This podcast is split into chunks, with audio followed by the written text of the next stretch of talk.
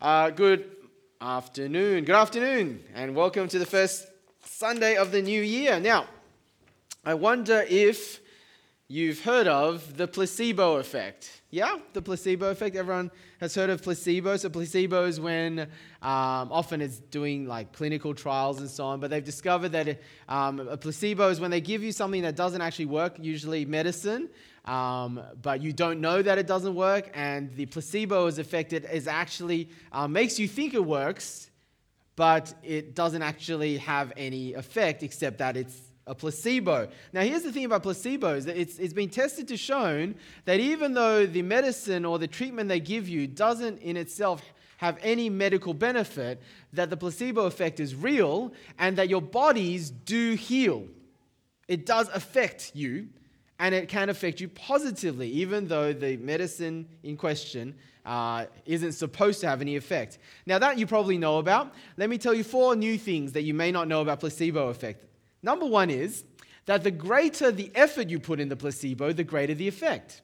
So, if you use a needle to inject a placebo, it has greater effect. If you do a placebo surgery, a fake surgery, it has even greater effect. Essentially, the more effort you put in, or the more that the patient thinks there's an effort put in, the greater the placebo effect, the greater the effect. Number two, placebos or the placebo effect works negatively as well. There's one study that everyone was actually given real painkillers, but they were told it was fake. And what it did for a lot of them is it negated the effects of the painkillers, has a negative effect. Number three, brand names and price for the placebo medicine affects the results. The more expensive you paid for it, the more effective. Right? The more recognize the brand of the placebo, even if it's a complete fake, the greater the effect. And number four, this is a really interesting one. It can still work even if you know it's a placebo. Like, get this. As long as you expect it to work, even if you've been told that it's a placebo, it may still work, or it's likely to still work. And this is why I still take multivitamins. Now, I ask this because we're looking, looking at prayer today, and I don't know if you've ever wondered if prayer is just the placebo effect. Right? Uh, you, you, think it works, and so it has some positive um, effects, and you may read situations as if prayer's been answered, but really it's all in your mind. It's just the placebo effect. And maybe that's where you are in your prayer life. Maybe you've been discouraged from praying. Maybe you stop praying because for you, it doesn't seem to get further than the ceiling of the room you're praying in. How do we know that prayer isn't just a placebo? Well, the answer is Theology. Theology. Strange answer. Well, theology sounds like a big word, but theology is knowledge of God. What we know about God will show us and teach us why prayer really is real and isn't just a placebo. And we're doing theology today because, as Pastor Dom outlined, we're doing the first of our Head, Heart, Hand series, and the head has to do with our minds. And so today we're going to wrap our minds around the theology but not the theology of prayer so much, but our theology of God. You got that? Because actually understanding God better will help us understand why prayer isn't a placebo, why it actually works. What God says about himself in the Bible is the reason why prayer is real and not just placebo. So I'm going to look at four planks, four theological truths that will affect how we pray, that will affect why we pray and why our prayer really changes thing and things. And if there's anything that I would love us to be engaging in right at the beginning of the year as a church, it's to be a prayerful church. So getting this part of our uh, of our series right, right, right thinking about prayer is going to hopefully change a lot of things for the year to come. So four things. The first one um, I want to talk about. Sorry, I'm going to turn this on. Is that God is able. So the first two belong together. God is able, God is willing. You see on your outlines if you want to follow, points one and two. And these first two key truths about God's character are important because without them, we won't pray and we won't pray effectively. And we're going to see that both come from episodes with Jesus' encounters with people in need from the Gospel of Mark. So the first one, God is able. Um, don't turn to it, but in Mark chapter 9, let me tell you what's going on. Uh, Jesus' disciples are unable to help a boy possessed by demons. And so the father of the boy then brings the boy to Jesus and begs Jesus. And he says in chapter 9, verse 22 of Mark, he says, Jesus, if you can do anything, take pity on us and help us. Right? If you can do anything, he's not sure if Jesus can because he's seen the disciples fail. And he says, if you can, please help us. Jesus replies in verse 23 If you can, everything is possible for him who believes. All right, you see what Jesus is saying? Everything is possible for God, and he is God in human flesh. He, of course, then heals the boy. God is able to do the impossible. Now, I gather that for followers of Jesus here, I know not all of you are, but for if you are, then probably this is not going to be the big point of struggle for you, at least not in your heads. And in principle, if you believe in God, who is creator of all, then you believe that God is able to do the impossible. Jeremiah 32 27, don't turn to it, but it says this Jeremiah 32 27, I am the Lord the God of all mankind, is anything too hard for me? Right? Nothing is impossible for God. But I wonder for those of us who say we believe it, do we actually believe it? And more importantly, does it affect our prayers? Do you regularly pray for the impossible and expect God to do the impossible or even the unlikely? Or do you lower your standard of prayer so much that you only ever ask God to do stuff that is not too hard for Him? Do you believe that God is able? That's plank number one. The second is that God is willing. See, it's no good if God is able, but He is unwilling because He might be able to do it, but if He doesn't want to do it, then He's not going to answer our prayers. He's not going to invite us to pray either.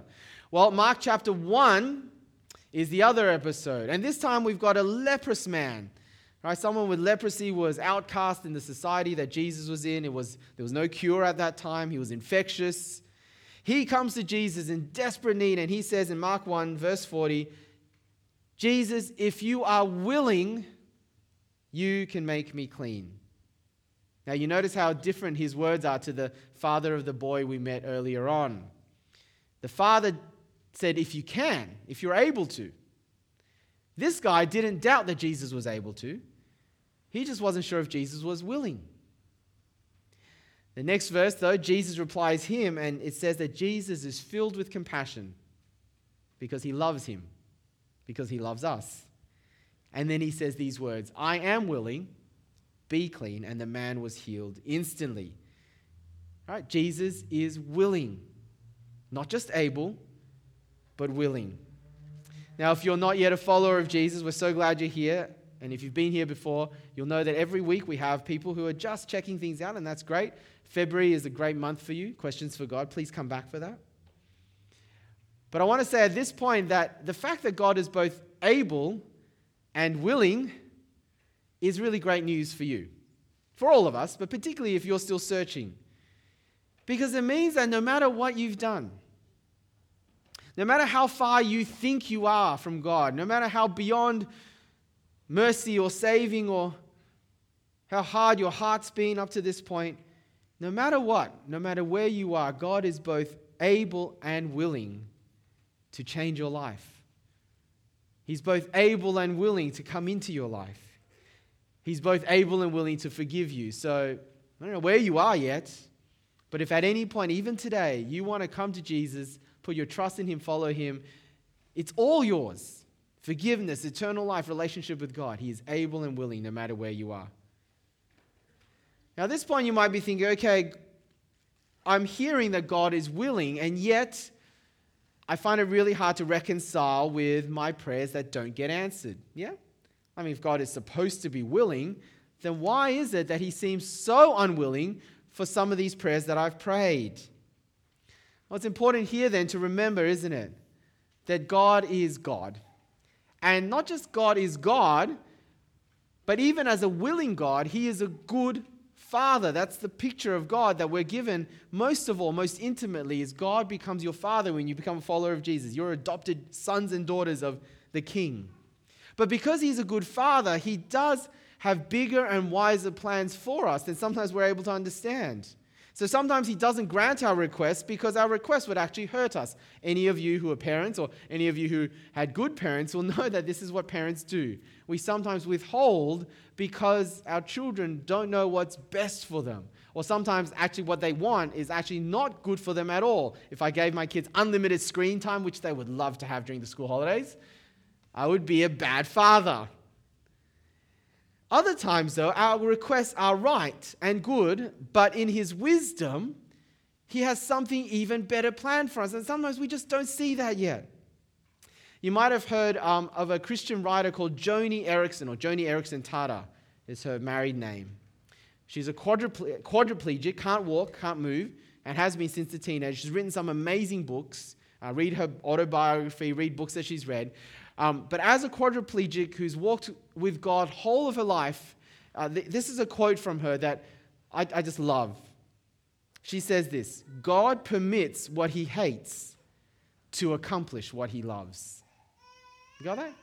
God permits what he hates, things like suffering, pain, to accomplish what he loves. Sometimes our requests are right and good, but he has something even better planned for us.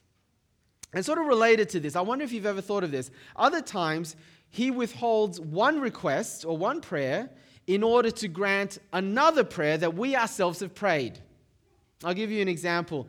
Um, my, my lovely wife Karen, she keeps a prayer journal, and it's one of those really wonderful things that she does. It means that she can look back on her prayers. And um, just, a f- just a few days ago, she was looking back um, on prayer, prayers that she prayed at the beginning of 2018, so a year ago. And as she looked back, it, um, Karen realized that she had prayed at the beginning of 2018 that God would continue to teach her to be more um, reliant on Him, to grow in her intimacy with God and trusting in Him. And it occurred to her that there were all these times in 2018, which was a very tough year for us in lots of ways, of God not granting other requests because He was granting that request from the beginning of 2018. That in order to draw us closer to Him, more intimately in relying on Him in prayer, in dependence, He had to let us suffer things that later on we didn't want to suffer. Do you see what I mean? We just forgot. And if you've ever prayed, God, made me more like Jesus, or God, help me to grow closer to you, or God, help me to love you beyond anything, and suffering comes your way, and you pray that the suffering would end, but the suffering doesn't, and did you know that He's actually granting one request? And because He's granting the request that's more important, He's let you go through the other things. Because sometimes, often, if in fact, we can't grow closer to God, we can't be more like Jesus, we can't trust in Him and pray more without going through the hard times with Him. Yeah? And still other times, God, who is willing to answer prayer, He hasn't answered, not because He's unwilling, but because He wants to teach us the next point that I'm leading to. We need to be humbled and be patient and persevere and realize that, thirdly, I am not in control. 1 Peter chapter 5 verse 5 says this. Have a look on the screens. God opposes the proud but gives grace to the humble. Humble yourselves therefore under God's mighty hand that he may lift you up in due time. Cast all your anxiety on him because he cares for you. 1 Peter 5 7 is one of those great memory verses on prayer. Cast all your anxieties on him because he cares for you. What a wonderful verse. But you've got to notice the verses before it. It's all in the context of being humbled. This passage is saying if you and I are self reliant, God is actually opposed to us. Right? If our prayers reflect a self reliance, or if we don't pray because we're self reliant, it does us no good for God to allow us to keep doing that. He opposes that. But however, if we recognize our deep need before Him, that without Him, our plans and purposes, gifts and talents, our hard work, everything is nothing without Him, then He will give us more grace. And sometimes it's this point that He wants to teach us most of all that I am not in control. And sometimes He doesn't grant our requests, at least immediately, to teach us that. Now, some of you might be automatically allergic to this idea that we are completely utterly in need of God, or anyone really, because quite frankly, if you've come from a particular culture that um, a lot of us are part of, it's very high achieving culture, then you will have been told all your life that it's your hard work, your abilities, the hours you put in, the risks you take, and so on that reap the rewards. That you know this mantra that God helps those who help themselves, right? And so maybe this idea that we need to be fully dependent and reliant on God and, and admit our weakness is just something you don't buy into. Well, if that's how you think, I totally sympathize with you because that's how I was brought up to think as well. But you know what? You live long enough and you realize it only takes a bout of serious sickness or some unforeseen deaths of the people around you that you love, people dying at ages that are young not at all because of old age, younger than I, younger than you. Or you go through what some people in the world just call bad luck, and you go through a string of those. Right? Any of those situations come, and you realize that in reality, very little is dependent on us. In fact, I'd say that nothing is ultimately dependent on us. And let's remember that there are many more people more talented than you who work much harder than you but because they weren't born and raised in Sydney, but maybe in the slums of Nairobi in Africa, and no matter how talented they are and how hard they work, they won't ever succeed. So don't think for a, many, uh, for a moment that we chose where to get born, the opportunities we've had. God put us where we are to be able to reap the fruit of our reward. And there's nothing wrong with that. But let's just not be under the delusion that we are in control of those things and that hard work necessarily means right, good results. Just depends on where you were born. To the world out there, dependence and surrender does seem weak and stupid. Our famous atheist by the name of Friedrich Nietzsche, you might know his name, he despised and ridiculed Christians for that idea.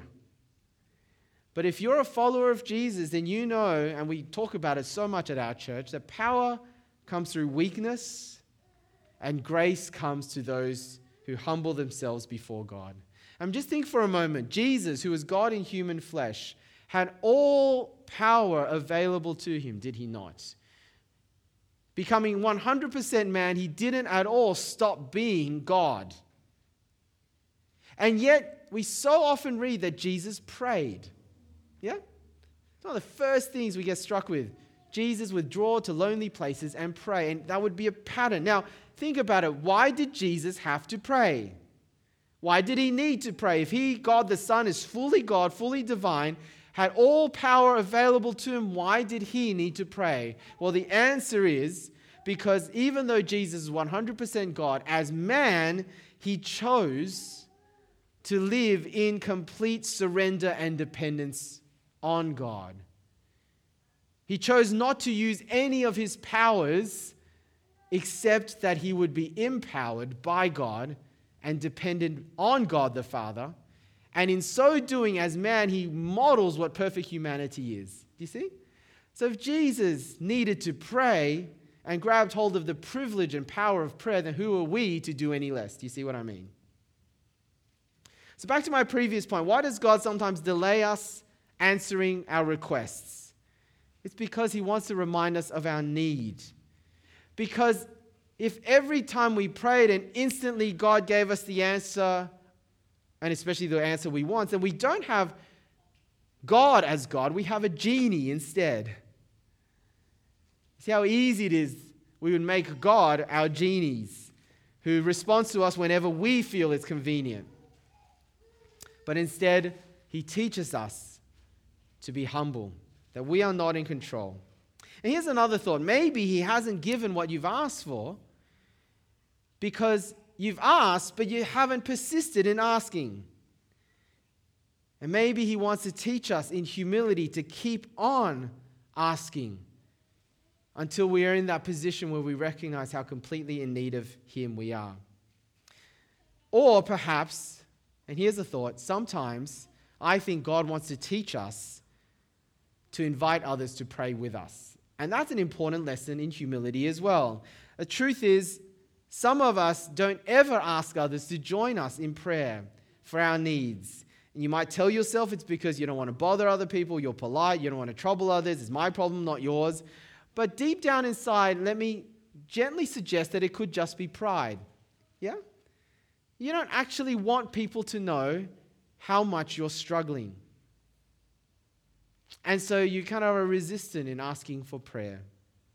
And maybe God is withholding some answer that you seek because He wants you to be humble enough, to be vulnerable enough, to say, I need you, God, but I also need my brothers and sisters. I need them to pray with me. And I'm willing to be to admit that and be vulnerable to them.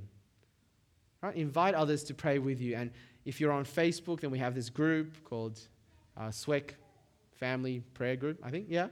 And it's one of the, the great joys um, when prayer points pop up, um, people sharing things. Um, so if you haven't used that, or if there's something in your life and you've never really shared it, use that prayer group, okay? And if you're not part of the group, um, let me know. I'm happy to invite you and add you. It's a private group. Um, it's a great way of saying, look, I need God, but I need you to pray alongside me. All right, so that's the third one. I am not in control. And as I said, points one and two, God is able and willing go together. Points three and four go together because though I am not in control, number four, God is completely in control. And that is why we pray, isn't it? See, if it's true that it's that in life is not just what you know, it's who you know, right? You get ahead in life if you know the right person. Well, who do you know if you're a follower of Jesus? Your daddy is the creator and sovereign of the universe. What a great privilege. Why are we not asking Him when He is our Father in heaven and He is in control of all things? Now, it may sound simple. God is in control, should be an incentive to prayer. But let's be honest, it actually can work the other way. There actually can be a reason people don't pray. Now, why? Let me outline the thinking. It goes like this God being so in control has determined everything already. Right? Everything goes according to His plan. My prayers may be important for lots of other reasons, like it humbles me, um, it exalts God's goodness, it's therapeutic for my worries. But let's be honest, nothing I can do, even by prayer, actually will change anything. If anything's going to happen, it'll happen because God has already determined it. He's sovereign. My prayers don't actually make a difference to reality. So it's important because it changes me, but not because it changes the world or it changes God. Have you heard that before? Maybe you think that before. Those who understand what it means to be a good Calvinist are very much in danger to thinking that.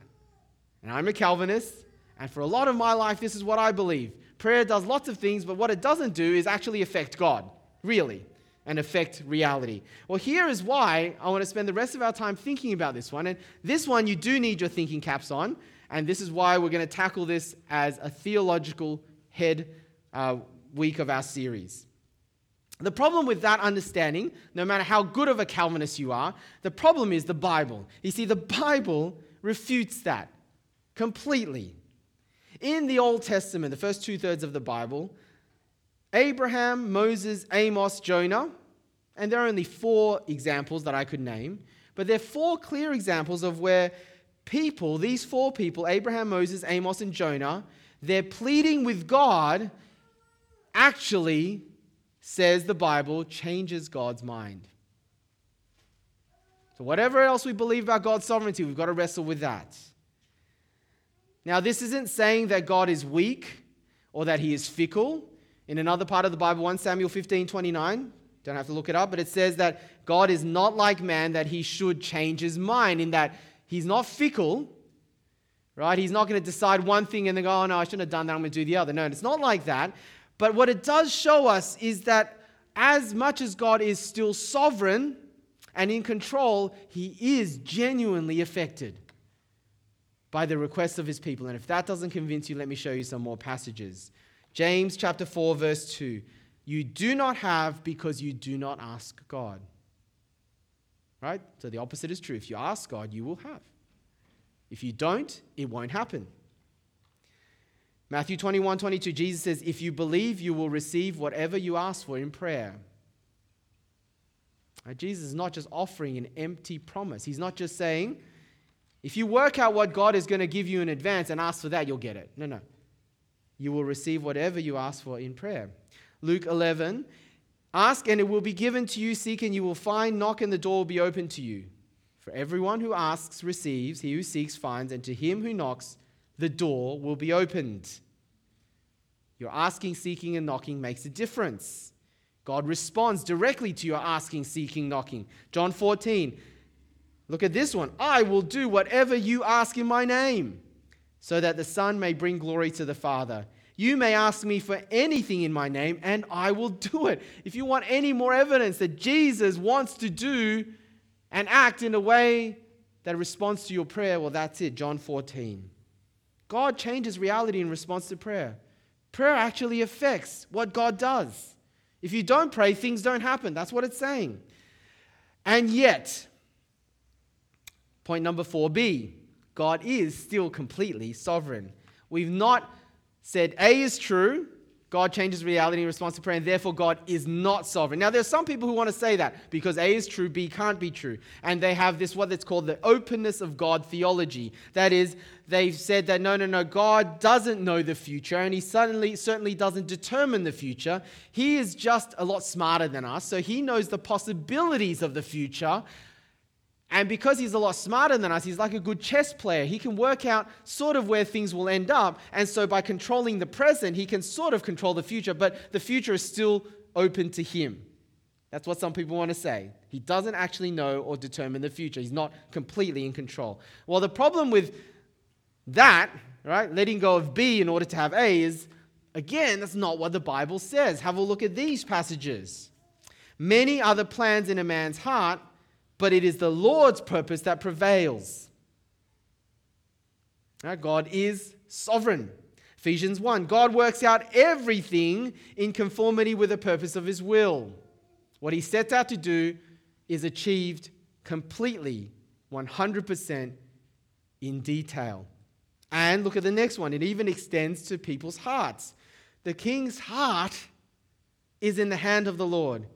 He directs it like a watercourse wherever He pleases. Uh, see, if you let go of B, that God is sovereign, then I want to argue that there actually is also no reason to pray either, especially praying for someone to come to know Jesus, conversion. Right, some say that if you believe that God is completely sovereign, then you don't really pray because prayer is just lip service. He's going to do whatever he wants. But you know what? The flip side is also true. If you don't believe that God is completely sovereign, why pray at all? Because if the future is uncertain even for God, and he can't ultimately control people, hearts, events, then even if I do pray, what difference does it make? You see what I mean? The flip side is also true. You can't hold A and let go of B. So here's the question How can we hold together A and B? Now, if you were here last Wednesday, sorry, at uh, Kingsgrove last Wednesday, and a lot of us were there actually, it was great, we looked at a similar kind of conundrum of how can you hold together God's sovereignty, the B one, but not in relation to prayer, but in terms of evangelism. Why bother telling people about Jesus if God has determined already? Now, I'm not going to answer that because Pastor Marshall talked about it, but it's the same kind of thing. How can we hold both together? Right? That He is completely sovereign, even to the future, and yet my prayers actually affect and make a difference. Well, the answer is point C on your outlines. It's a quote there. I'll come to it in a moment. But the answer is this God has ordained, He has determined, He has chosen that the way in which He works out His purposes is through our prayers. You got that? God has ordained that the means by which the way He works out His purposes is through our prayers. And when God achieves a purpose, he also gives the means of the purpose as well. So let me give you an illustration. When God sends rain, he also sends the cause of rain, i.e., the clouds. Though God is completely sovereign and powerful, he could very well, I'm sure, send rain when it's completely clear, no cloud in the sky. I've never personally experienced it. I always experience him sending the cause of the rain, the clouds, as well. You see? When God sends rain, he also sends the clouds.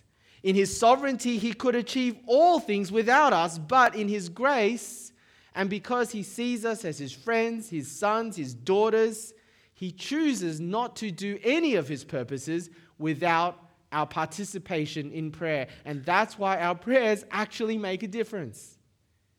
It's the means by which he achieves his purposes. It's the clouds that send the rain, and he sends both. And so, Augustine, who um, is an ancient theologian from the fourth century, that's his quote. It says, He says, Without God we cannot, but here's the good bit without us, God will not. Right? Without God, we cannot, because He is in control, able, sovereign. But without us, God will not. He chooses to partner with us. And if you look at the Bible storyline, this actually is His plan for humanity from the very beginning. From right from the Garden of Eden, it started with Adam and Eve.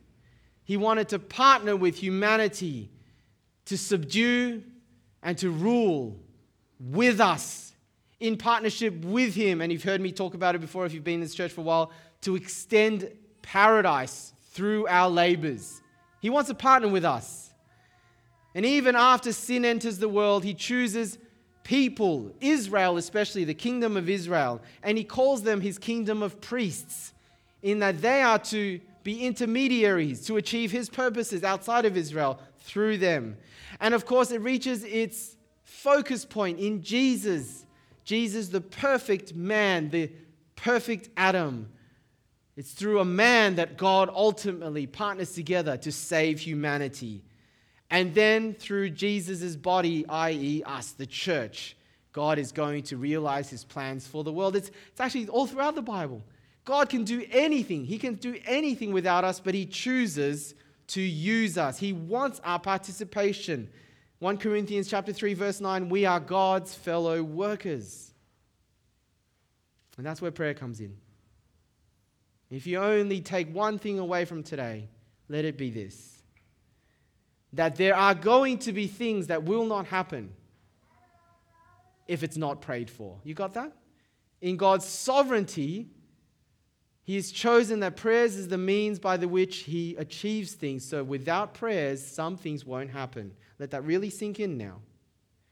There are people you love who won't be converted, children who won't grow up to love Jesus, churches that won't grow, justice that won't be done, nations that won't be evangelized, problems that won't find solutions, sicknesses that won't get better, sins that won't be conquered, religious freedoms that won't be protected. List goes on, unless they are prayed for.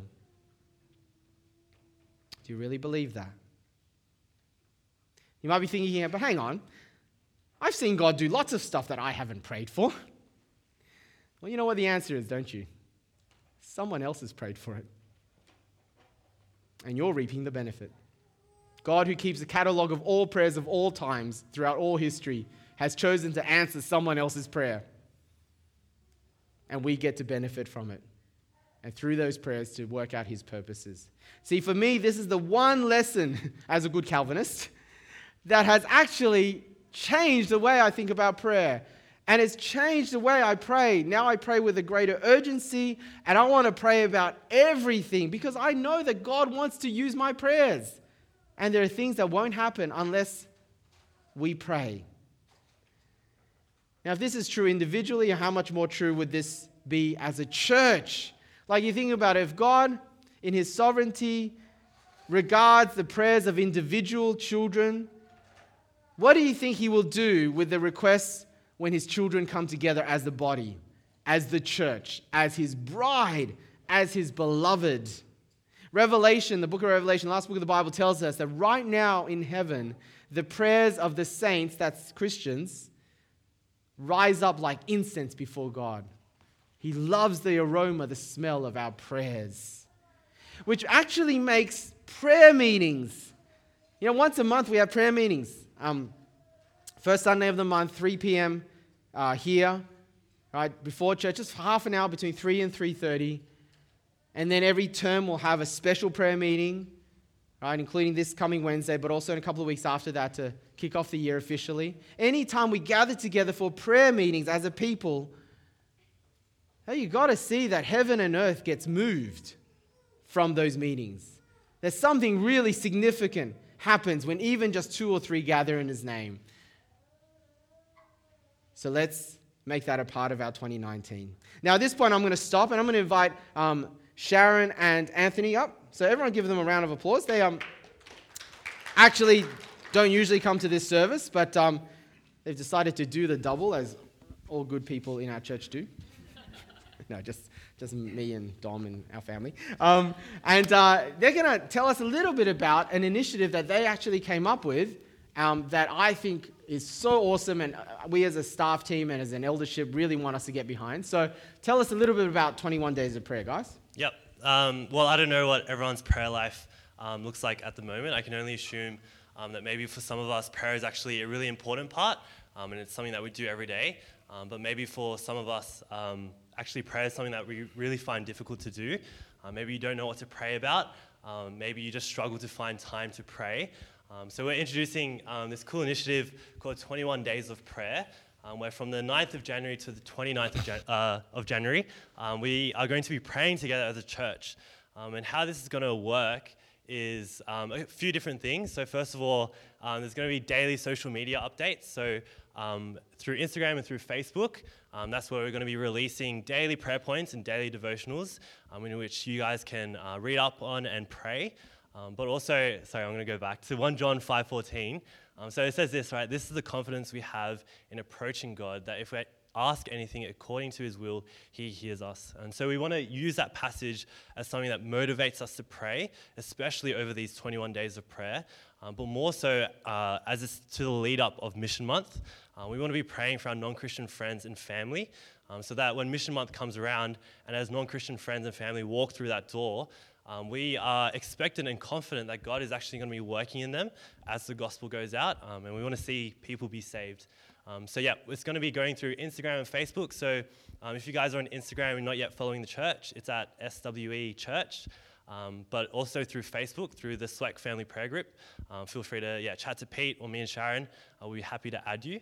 Um, and another cool thing that we want to be doing is that um, in order to kind of remember that passage, 1 John 5.14, uh, we're going to be asking you guys to actually be praying at 5:14 p.m. per day. Um, so at 5:14, maybe you're coming home from work, uh, maybe you're already at home. Um, just drop what you're doing and just pray, uh, whether it be for a minute or maybe for half an hour um, whatever, or in between. Um, at 5:14, we want to be praying, and it's pretty cool. And I think it's a really great comfort to see that the church will actually be praying together, even though we're not physically together. Um, to know that there's brothers and sisters, both here in Bankstown and in Kingsgrove, um, that will be praying. Um, the second main thing is a hands workshop that we'll be running um, as part of this summer series. So this Wednesday will be uh, the Heart Workshop, which will be a prayer and worship night, and that's going to be the official kickoff of this 21 days of prayer. Um, but on the 23rd of January, uh, we'll be also running another event. Um, it's going to involve Pete giving a short talk, but also um, something that I don't think our church has done before. Um, and we're really looking forward to it. I'm going to keep it a surprise um, and hope to see you there. Um, yeah, and Sharon's going to run through a few others. Um, so another thing that we're going to roll out this Wednesday are prayer cards where we write down three um, non-Christian family or friends um, who we'd want to commit to praying for in the lead up to Mission Month. Um, so definitely come by. It's in Kingsgrove at 7:45 this Wednesday. It's, it's going to be a really great night of prayer and worship, uh, where we could grow our hearts. Um, and our love for God and for the people who don't yet know Him.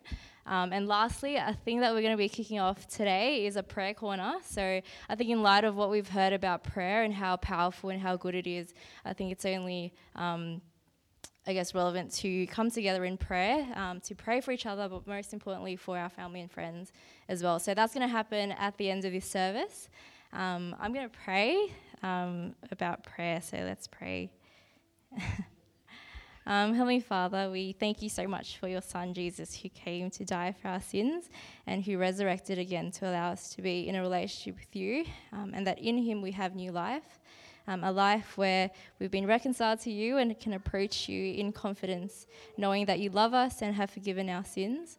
Father, we pray for those who don't share with us this joy, that you'll be at work in their hearts, so they may, they may grow a desire to seek you and accept Jesus as their Lord and Savior.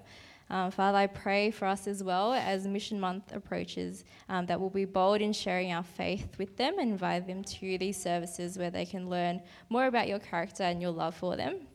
Uh, Father, we continue to pray for the upcoming 21 days of prayer that we'll be committed to it and take time out of our day um, to lay these requests before you, um, knowing that you're a God who listens and who answers.